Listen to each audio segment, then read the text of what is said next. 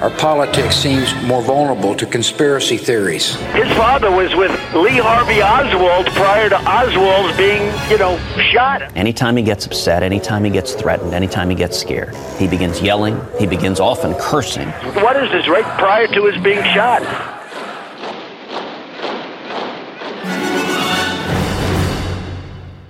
Hello and welcome to Trumpcast, the show about the man who, hanging with President Xi in the Great Hall of the People in Beijing, walks back 100% of his campaign rhetoric about China raping the United States on trade.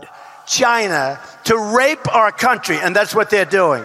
It's the greatest. I'm Josh King, author of Offscript, and that was Donald Trump in a less ornate setting in Fort Wayne, Indiana, back on May 2nd, 2016.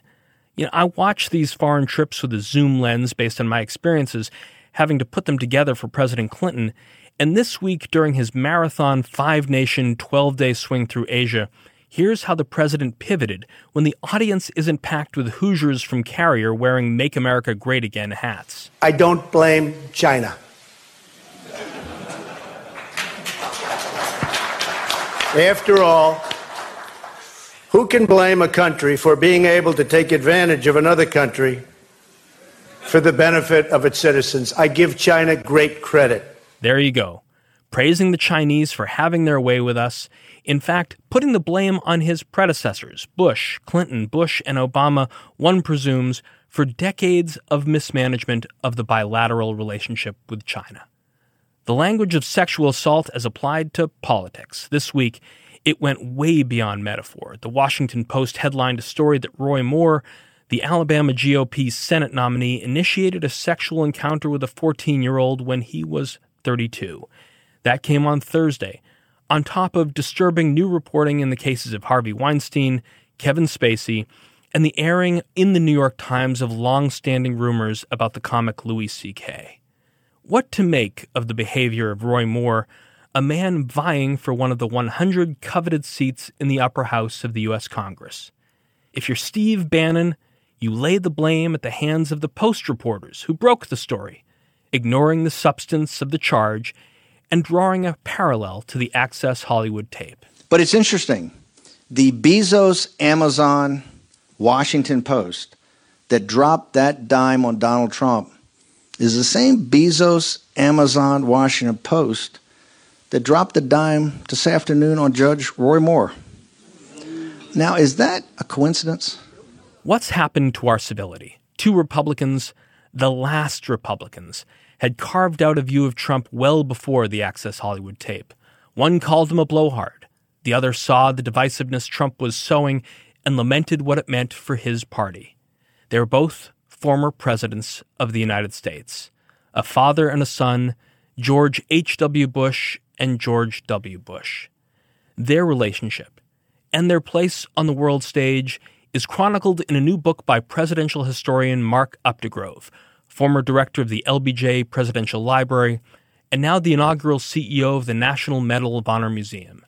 From New England to Texas, from the oil fields of Midland to the South Lawn of the White House, the connection between generations, the last Republicans, after the break.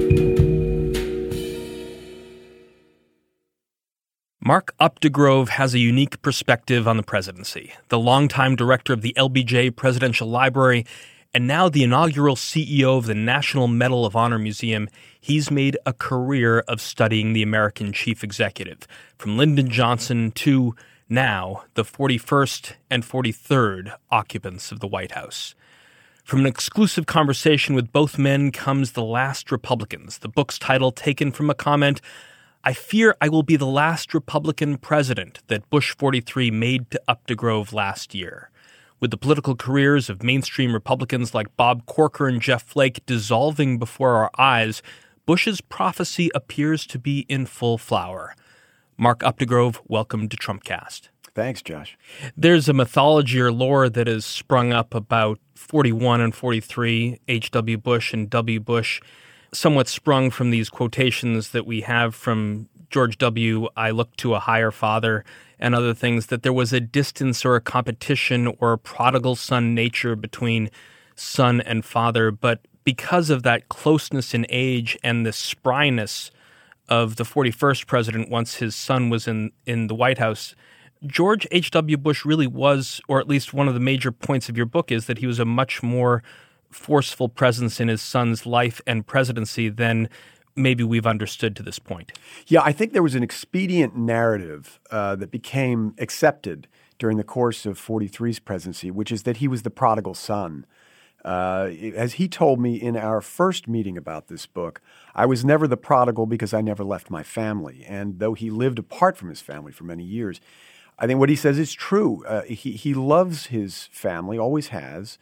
And I think while he emulated his father and tried, sometimes in vain, to follow in his footsteps, uh, he, there was never a rivalry there.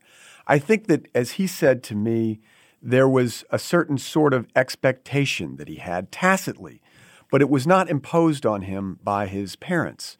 His parents really let him find his own way. And uh, he wandered off the trail every now and again, but ultimately he found his way back. And partly that was because his father gave him so much leeway and, and also um, had great faith that his son would ultimately make the right decisions in his life. So, in looking at the again the the extraordinary nature of of this situation, just these two men who became president within eight years of each other, it it was just a story that needed to be told through the eyes of the principals themselves, and I was able to convince. Uh, both George H.W. Bush and George W. Bush uh, that that was the case. And they opened up to me about that relationship. Was it a hard uh, hill to climb to get them both to open up, to, to get them to cooperate with you? You know, as you know, Josh, they were they are famously circumspect. Uh, these are not people who wallow on the couch, and as as George W. Bush said, you know, they they're not ones to psychobabble. But there is something that uh, uh, about George W. Bush's life that suggests that he was uh, trying, in some ways, to prove himself to his father, and and really very clearly followed his father's footsteps very carefully. You talked about that, that quote uh, that, that he appealed to a higher father, and in some ways that's true. As he explained to me uh, before his spiritual awakening in 1986, which is a story itself, when he, when he uh, uh gave up alcohol and embraced religion. Billy Graham visiting Walker's Point, is that right? It, that's exactly right. Yeah, uh, which is in, again in itself is a, it could, be a great novel. Um, just the the interaction between those two men. But prior to that point, the greatest influence in in his life was his father. And after that point, the greatest influence in his life, he would say, was Jesus Christ. So, in some ways, what he was saying when he's told Bob Woodward, uh, I appeal to a higher father, was true. You know, Mark Updegrove, there might have been a different President 45, where your book is about President 41 and 43. There was great hope among 41 and to a certain extent with his brother 43 that Florida Governor Jeb Bush would become the 45th President of the United States. Let's go back to June 5th, June 15th, 2015 and remember what it was like at uh, Florida State University. So here's what it comes down to our country's on a very bad course. And the question is, what are we going to do about it? The question for me, the question for me is, what am I going to do about it? And I've decided I'm a candidate for President of the United States of America.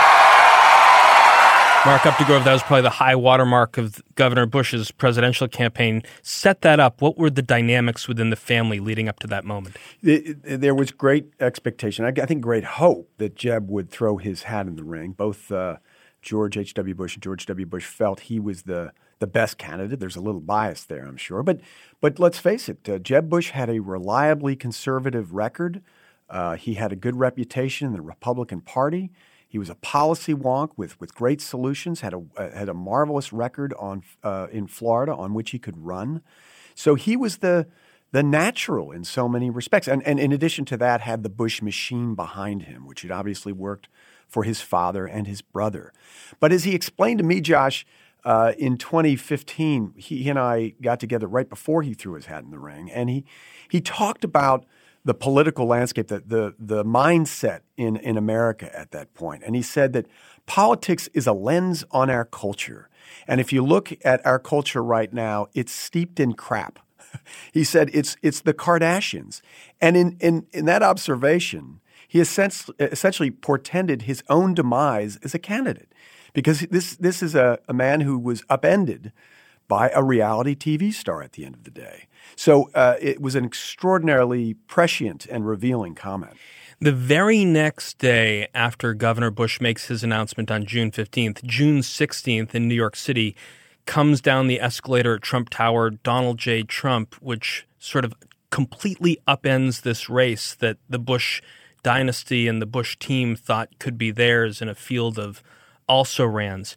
The summer continues, and Donald Trump, in his way of labeling, libeling, and branding his opponents, figures out probably the Achilles heel of Governor Bush, goes on the Jimmy Kimmel show, among other places, and brings his new nickname for the governor out for a spin. Let's hear that. He was supposed to be because of the name. He, you know, everyone thought he was the odds-on favorite. And I defined him. I gave him this, this term, low energy. I said he's a low energy individual. We do not need in this country low energy. Do you agree with that? We need high energy. We need a guy like We him. do need high energy. Mark, as you're talking with members of the Bush family and the Bush inner circle last year during the campaign, and you're sort of watching this labeling of the Bush family and Governor Bush in particular as low energy, how are people reacting to Donald Trump, the candidate? You know, bullies have a way of doing that. Bullies have a way of branding you, and in a way that makes you very self-conscious, and, and in a way that rings true too. But the what, what George W. Bush told me was that when Donald Trump threw his hat in the ring, uh, he thought interesting, won't last. But he also conceded that he wasn't on the campaign trail at the time, and when you're out on the trail, he said, you know, you get a, an instinctive sense of things, and George W. Bush has a has a very uh, incisive political mind. In fact, his father recognized that in him very early. He has a, he has an instinctive sense of things. So he did, really didn't read the electorate and their their anger. And one of the things he said to me, Josh, is that you know, as a candidate in in the political environment of 2016, you could either exploit the anger or offer solutions. He said, "My man, meaning Jeb." Offered solutions. But what the American people gravitated to was the anger that Donald Trump so effectively fomented during the course of his campaign. One of the one of my favorite parts of your book is this sort of intervening years between 92 and 2000 when Bush uh, senior is back in Texas and in 2000 and 2001 finally George W Bush takes office he embarks on one agenda for the first nine months of his presidency. Everything changes on 9 11, and we're reminded of that by the indelible speech that he made at Ground Zero. For the workers who work here, for the families who mourn, this nation stands with the good people of New York City and New Jersey and Connecticut as we mourn the loss of thousands of our citizens. I can hear you.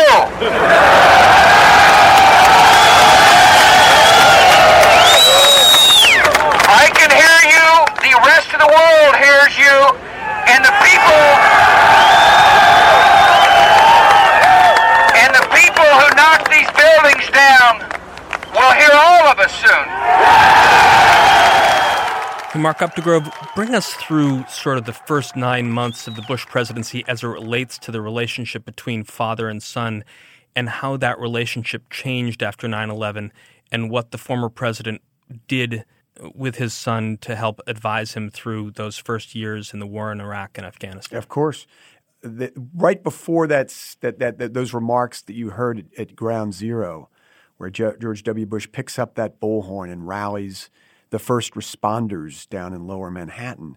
He was in, in Washington, D.C. at the National Cathedral and made perhaps the most stirring address in his public life uh, when he talks about the, the terrorist strikes. And he goes back to his pew, and his parents asked to break protocol. Um, if they had adhered to protocol, it would have been the Clintons sitting next to George W. and Laura Bush in that church because – the uh, the hierarchy among presidents, the the uh, the most senior members of the former presidents are those who have been most recently in office. The, the elder Bushes asked the, the Clintons if they would be willing to break protocol so that they can sit next to the president and first lady. The, the Clintons obviously willingly do so. And so after that speech at the National Cathedral, when George W. Bush makes a, this stirring address, the elder Bush reaches over and clasps his son's hands. And it is the most indelible moment that both of them rec- uh, remember for, of each other during the course of George W. Bush's presidency. And in many ways, in my view, it's where George W. Bush c- comes completely into his own. His father said to me, I never would have been able to make it through that address myself without tearing up, without getting it too emotional. And he worried about his son getting too emotional during that speech. And he comes through uh, uh, making this just incredible stirring address. And then you see the, the elder Bush reach out, and it's a, it's a very, very touching moment. I want to use the next few minutes, Mark, to sort of pivot back to your expertise on Lyndon Johnson because, you know, this week we look at the election results in Virginia and New Jersey, the defeat of Ed Gillespie by Ralph Northam, and also think about the comments over the last few weeks of Bob Corker, Jeff Flake, and John McCain about President Trump and what that might portend for the 2018 midterms. There was this moment, of course, in 1968 when Lyndon Johnson is reading the tea leaves or thinking about needing to prosecute the war in Vietnam and his political prospects in the 68 election. And we were reminded of that famous TV address. I want to sort of fast forward a little bit to think about what this current president might face if the election goes sour in the midterms. I do not believe that I should devote an hour or a day of my time to any personal partisan causes or to any duties other than the awesome duties of this office, the presidency of your country. Accordingly, I shall not seek and I will not accept the nomination of my party for another term as your president. Mark, what led Johnson to go on TV that night with that message, and what would be the circumstances by which President Trump might look at his prospects in 2020 and decide to stand down? Uh, let me. I'll answer your first question first about Lyndon Johnson. There are a lot of misconceptions about that speech. Uh, as you said, it was delivered on March 31st, 1968, and to the shock of the nation, as you heard, Lyndon Johnson opted not to seek his party's nomination for the presidency. For a, a man who had spent his whole adult life toward the uh, acquisition and exercise of power, it was incredibly surprising to Americans that he would not seek to uh, to, to renew that power. But uh, the misconception is that Johnson thought he would lose. Uh, on the contrary, Johnson did not think he would lose, and I don't think he would have lost either. I think he would have certainly gotten the the nomination of his party. Uh, the, another misconception is that Eugene McCarthy was was uh, a major threat to Lyndon Johnson. McCarthy had won 40 percent of the ballot in the New Hampshire primary. Uh, and Johnson had won 46%. So it was a great surprise that Eugene McCarthy, this largely unknown candidate, uh, got 40% of the vote simply by having an anti Vietnam War uh, stance. But the fact is that Lyndon Johnson's name was not on that ballot in New Hampshire. It had to be written in. Uh, so, uh, it, it, and McCarthy's name was on the ballot. And still, Lyndon Johnson won. I think he would have won the, the, the presidency that year. Richard Nixon, of course, we know won and had pretty much the same Vietnam War policy that Johnson had. But uh, the, Johnson didn't want to run for two reasons. One, is that he had a bad heart. His father and grandfather had died just into their 60s. He had had a heart condition that was nearly fatal. Uh, uh, he had a heart attack in, when he was 47 years old and nearly died, and felt his heart every day, this, this heavy heart that he had, and didn't want to put the American people through a health crisis. That was one reason. The other reason was that he wanted to get Ho Chi Minh to the peace table.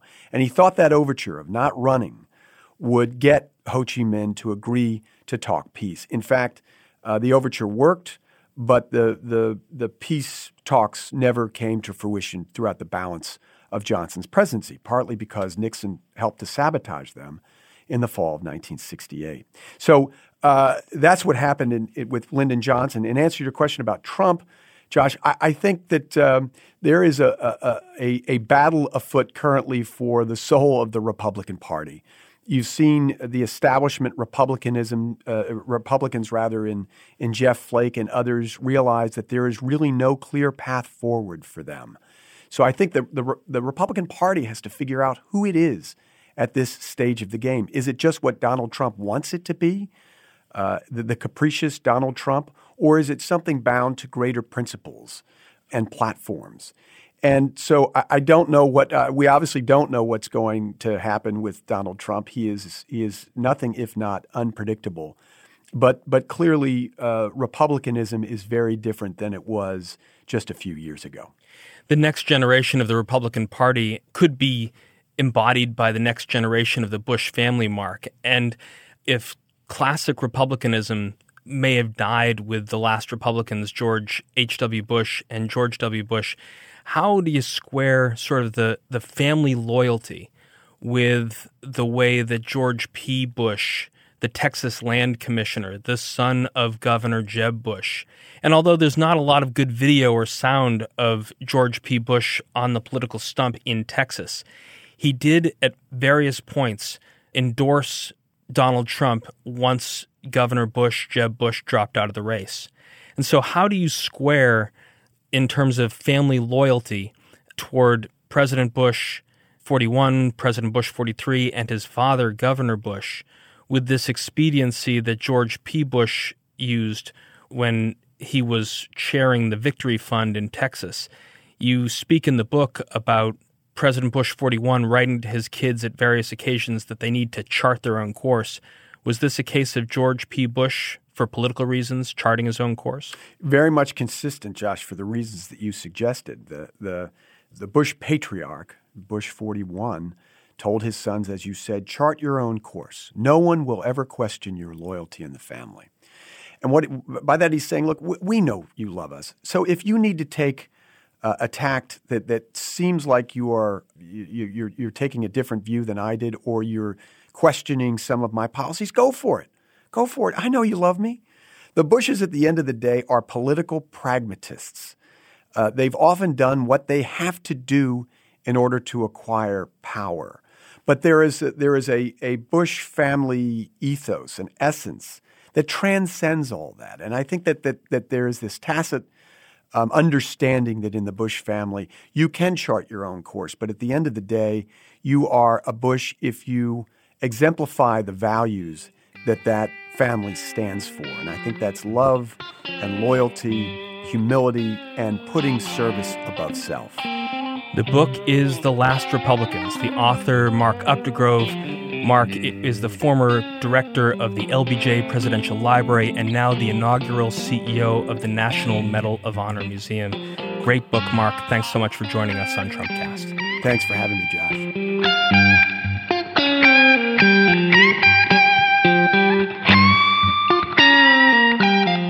And that's our show for today. Hey, are you following us on Twitter? It is the best place to keep up with everything going on with the show.